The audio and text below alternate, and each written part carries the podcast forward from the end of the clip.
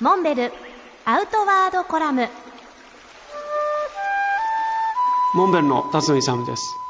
マッターホルンで有名なセルマットの観光局長ダニエル・ルッケンさんが先日奈良の私の自宅を訪問してくれました。たまたまその翌日私が客員教授を務める奈良県の天理大学の障害学習の実習の一環として毎年行っているカヌーの実技体験が開催されるということで彼も一緒にカヌーをやらないかお誘いしました。ところ彼は快くぜひ参加したいということで翌朝奈良県五条市を流れる吉野川に出かけて天理大学の学生たちと一緒にカヌーを楽しむことになりました。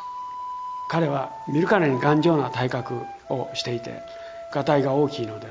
彼に合うカヌーをどうしようかと考えたわけですけれども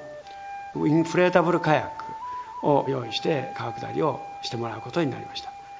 今年はマッターホルン初登頂されて150周年の記念行事としてマッターホルン登山が実施されたわけですけれども彼もそれに参加して真っ先に頂上に立ったというぐらい運動神経もよく学生たちと一緒に激流下りを楽しむことができました。彼が観光局長を務めるゼルマットにはモンベルも今年の暮れにはスイスでは第2号店になるモンベルショップがオープンします。駅前の一等地バンホーフ通りの一等地にモンベルのセルマット店が12月にはオープンしますこの候補地選びなど地元でのネゴシエーショ